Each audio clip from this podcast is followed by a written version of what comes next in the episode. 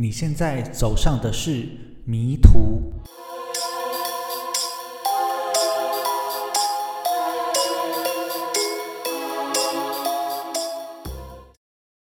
一开始先宣传一下 IG 的账号，迷途的 IG 账号是 Astray Me Too，A S T R A Y M E T O O。IG 上面会有一些跟故事相关的贴文，尤其是在照片方面的补充，所以请大家不要犹豫，按下追踪吧。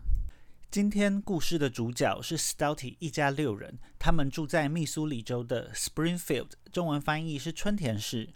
爸爸 Mark 在教会学校认识了妈妈 Diane，两个人一九八五年结婚，结婚后生下了四个小孩，分别是大儿子 s h a n、大女儿 Sarah、二女儿 Rachel，还有一个小女儿。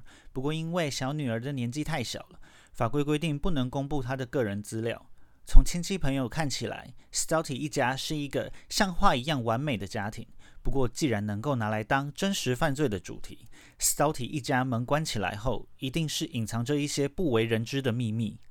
而 Stouty 一家人平凡的生活，就在2012年走上了迷途。在讲述这个事件之前，要先来介绍一下家庭成员在2012年时候的状况。61岁的爸爸。Mark 并没有在上班，因为喜欢蓝调的音乐，在二零一一年的时候加入了朋友组成的乐团，时不时就会跟这些朋友一起团练。五十一岁的宰燕当时在美国很有名的医疗保险公司 United Healthcare 上班。二十六岁的大儿子 Sean 当时在做什么？网络上的资料比较少，但可以知道他曾经有过自闭症的病史。他的 Facebook 主页上学历只更新到了高中。二十四岁的 Sarah 呢，是密苏里州立大学的毕业生，主修历史跟法文，梦想是当一名法文的翻译，但是毕业之后却迟迟找不到工作。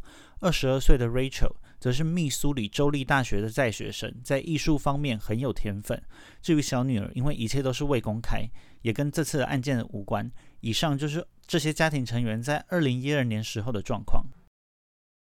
那事件就发生在二零一二年四月八日的晚上，九一一接到来自妈妈 Diane 的报警电话，Diane 在电话中通报了 Mark 在家死亡，警方立刻派了远警到 Stouty 家中勘查，远警在家中确认了 Mark 的尸体状况，Mark 身上并没有明显的外伤，只有在嘴边有一圈环状的血污。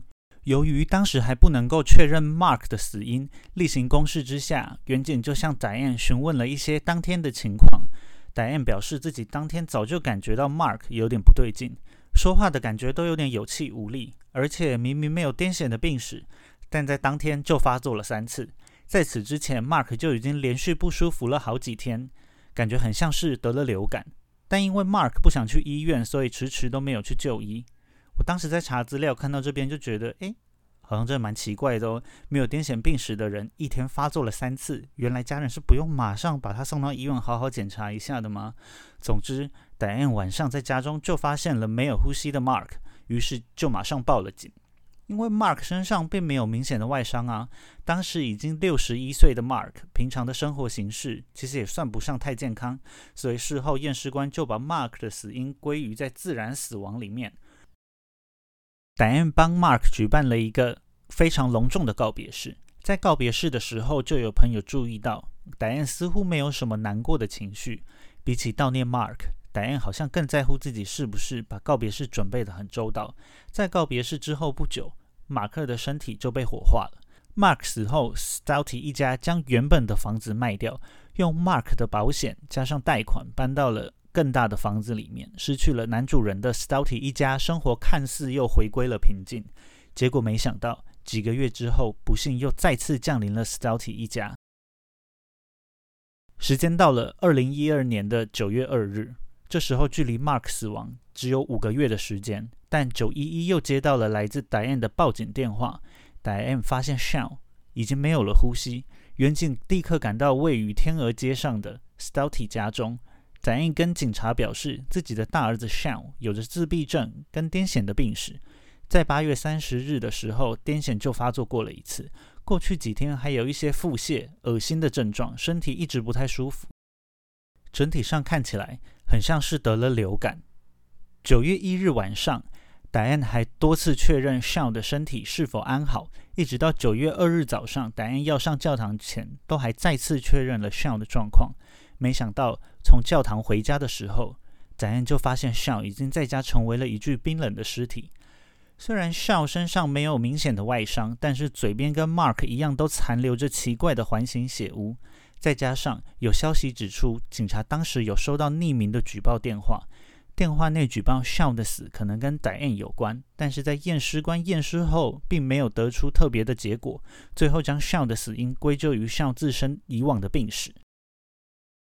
虽然 Mark 跟 Shaw 的死状是如此相像，但是警察却没有在第一时间把两件案件结合在一起，主要原因是因为 Stouty 一家在 Mark 死亡后。就搬家到了另外的地方，两次案件发生的地点不一样，因此虽然两人的死状一模一样，连不自然的地方也都相同，却没有让警方发现其中的关联。结果第三次不幸又降临了。时间到了二零一三年六月九日，展燕在 Facebook 上面发布了一条动态。asking for prayers as my daughter Sarah is in critical condition in ICU tonight，就是说他的女儿 Sarah 现在进入了 ICU 里面抢救。继爸爸 Mark 跟大哥 Sean 之后，这次轮到大女儿 Sarah 出了问题。Sarah 进了医院 ICU，一直在抢救，身上许多器官都已经衰竭。医生认为 Sarah 能够撑过去的几率小于百分之一，也就是说 Sarah 几乎是死定了。在 Sarah 被抢救的过程中，医院做了大量的测试，但仍然得不到 Sarah 濒死的原因，因此开始怀疑 Sarah 是不是被人下了毒。医院的护士也开始觉得 Diane 的行为好像有点奇怪。女儿在生死关头的时候，Diane 好像也不是很在乎，就偶尔来看看，每次来待的时间也不长，在医院里面都是谈笑风生，不止对奄奄一息的女儿言语嘲弄。还提到自己会在下周去佛罗里达度假，是什么样的人在女儿抢救的时候还在计划下周的旅游呢？总之，完全感觉不出来，展燕有个女儿正在抢救，好像是女儿就管她去死吧的感觉。听到这边，大家应该都已经知道家人。一直离奇死亡的原因，应该跟宰燕脱离不了关系。虽然有一些零碎的疑点指向了宰燕，但是没有确切的证据可以证明宰燕就是幕后的真凶。结果在二零一三年六月十一日的时候，警察又接到了一通匿名电话，坐实了大家的猜想。电话里面提到，Stouty 一家所遭遇的一连串不幸，可能都与下毒有关，而这一切的罪魁祸首，很可能就是宰燕。虽然说是匿名电话，但实际上打这通电话的人就是 Stouty 一家常去的教会的牧师。因为牧师在 Diane 之前五个月内连续失去了 Mark 跟 Sean 之后，很想要关心 Diane 的状况，怕 Diane 有什么不好的想法。但 Diane 的态度实在是非常的反常，好像对老公跟儿子的死亡都漠不关心。因此，牧师就起了疑心。所以才向警方打了第一通的举报电话，希望警察可以调查一下。但是非常可惜的是，警察对这个举报置之不理。等到 Sarah 住院抢救，Diane 更是干脆不跟牧师提这件事。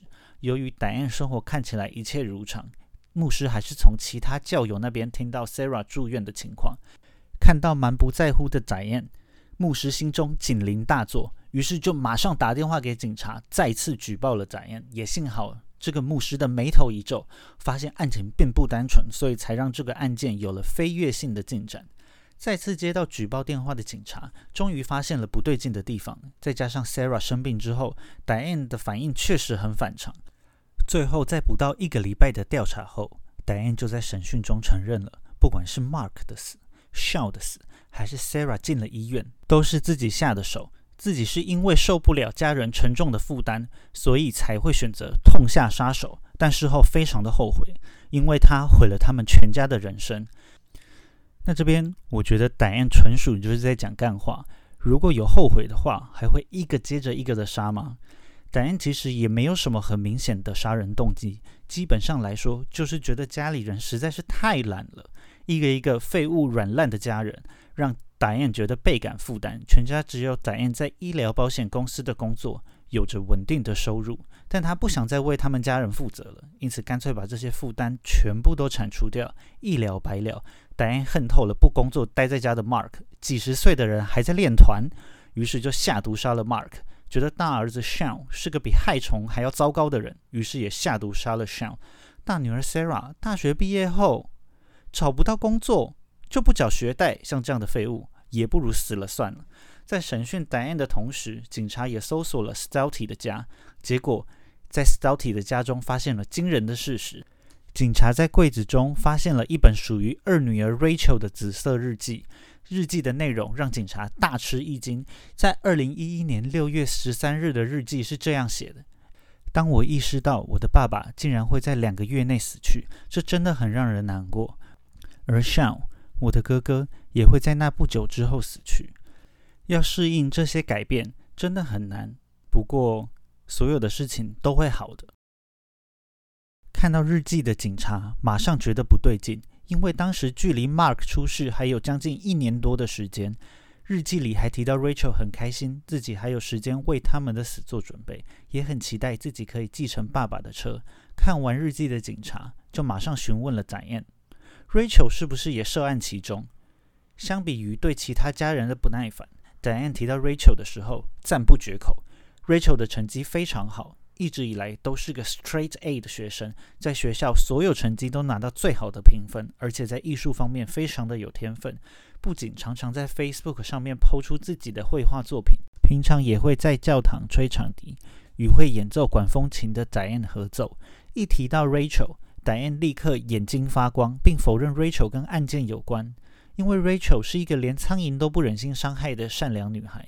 对于日记的内容戴恩也辩解，只是 Rachel 梦境的内容。不知道如果 Sarah 的事情没有穿帮的话，Rachel 出社会如果跟 Sarah 一样也找不到工作，Diane 会不会也同样痛下杀手呢？Rachel 一开始的口供跟 Diane 非常的类似，但是在警察反复询问之下，短短三天，Rachel 就承认自己也参与了这起凶杀案，但 Diane 才是幕后的主谋，因为他也觉得家人很烦，爸爸 Mark。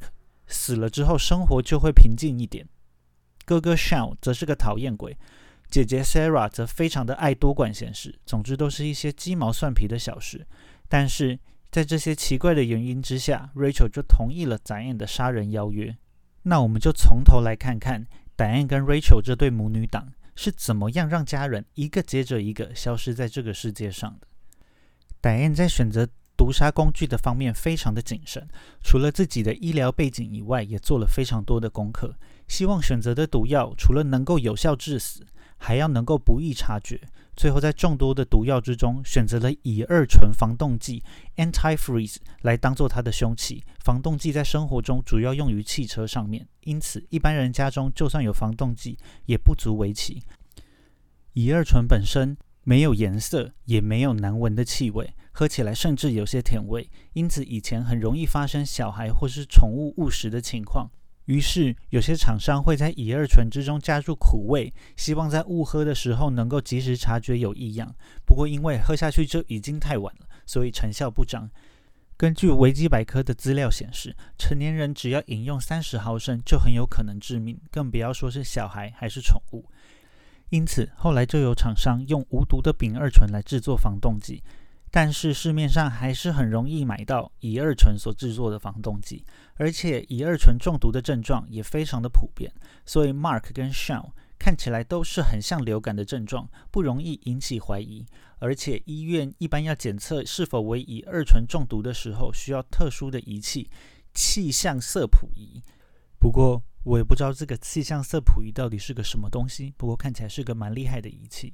一般的医院大多没有这个仪器，也导致了乙二醇中毒确诊的困难度。事实上，在这起案件中，警察跟法医也都没有对 Mark 跟 Sean 的死因起疑。即使 Sarah 已经入院了好几天，医院也检查不出来 Sarah 是乙二醇中毒，所以 Diane 跟 Rachel 才会选择用乙二醇来下毒。最后下定了没有添加苦味的防冻剂。毕竟，如果加入饮料的时候有苦味的话，一般人应该就不会继续喝了。为了不让受害者起疑 Diane 跟 Rachel 把致死的分量分为二到三天不等，分批加在饮料之中。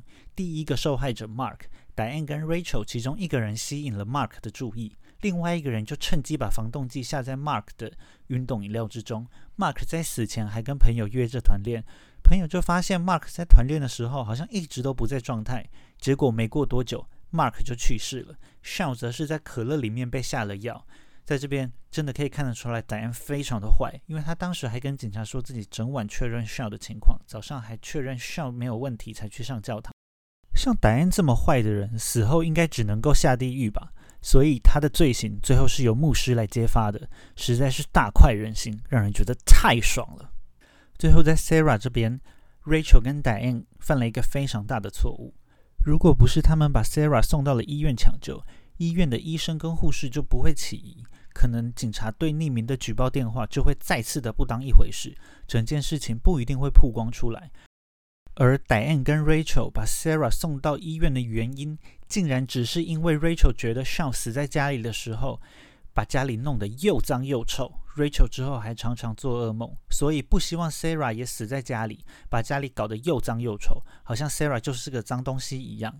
所以在认为 Sarah 应该是死定了之后，就把 Sarah 送到了医院。幸运的是，虽然医院认为 Sarah 活下来的几率不到一个 percent，但到最后 Sarah 仍然是撑过去了。只是 Sarah 的身体跟神经都受到了很大的破坏，事后要花非常长的时间来复健。Sarah 在事后还有接受 ABC 的访问。当他发现凶手竟然是他的妈妈跟他的妹妹联手来毒害他们一家人的时候，他只想当面甩他们两巴掌，然后大骂他们 bitches。但是他最后仍然选择原谅了他们，因为他觉得原谅才是正确的事情。但 Sarah 真正面对的难题才刚刚开始。Stouty 一家已经分崩离析，Mark 跟 Shawn 都死了。Diane 跟 Rachel 又要面对长时间的牢狱之灾，家里只剩下 Sarah 跟还小的小妹相依为命。除此之外，Sarah 也因为被防冻剂毒害而生活无法自理，有可能一辈子都要住在照护中心里面，由专人看护。Sarah 一直以来的梦想是成为一名法文的翻译，但是在被毒害之前，Sarah 就已经找不到法文翻译的工作了啊！所以在中毒之后，Sarah 更是离自己的梦想越来越远。不过，在历经了这一连串的惨剧之后，Sarah 仍然保持着积极的态度，会持续努力复健，并追逐自己的梦想。Diane 跟 Rachel 最后在二零一六年分别以一级谋杀罪以及二级谋杀罪起诉，Diane 被判处三项终身监禁，不得假释；Rachel 则是被判处两样终身监禁，但可于四十二点五年后申请假释。Sarah 也出席了 Diane 跟 Rachel 的审判，勇敢的面对这两位曾经最亲密的家人，但现在却变成了杀人凶手。Sarah 很勇敢的面对这一切，并非常帅气的说：“与其被当成一个受害者，我更希望被当成一个幸存者。”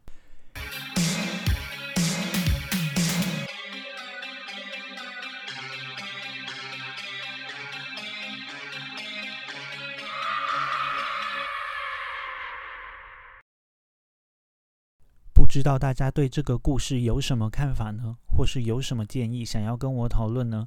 欢迎大家利用 IG 私讯或是留言给我。IG 的账号是 A S T R A Y M E T O O，Astray Me Too。那我们下次见。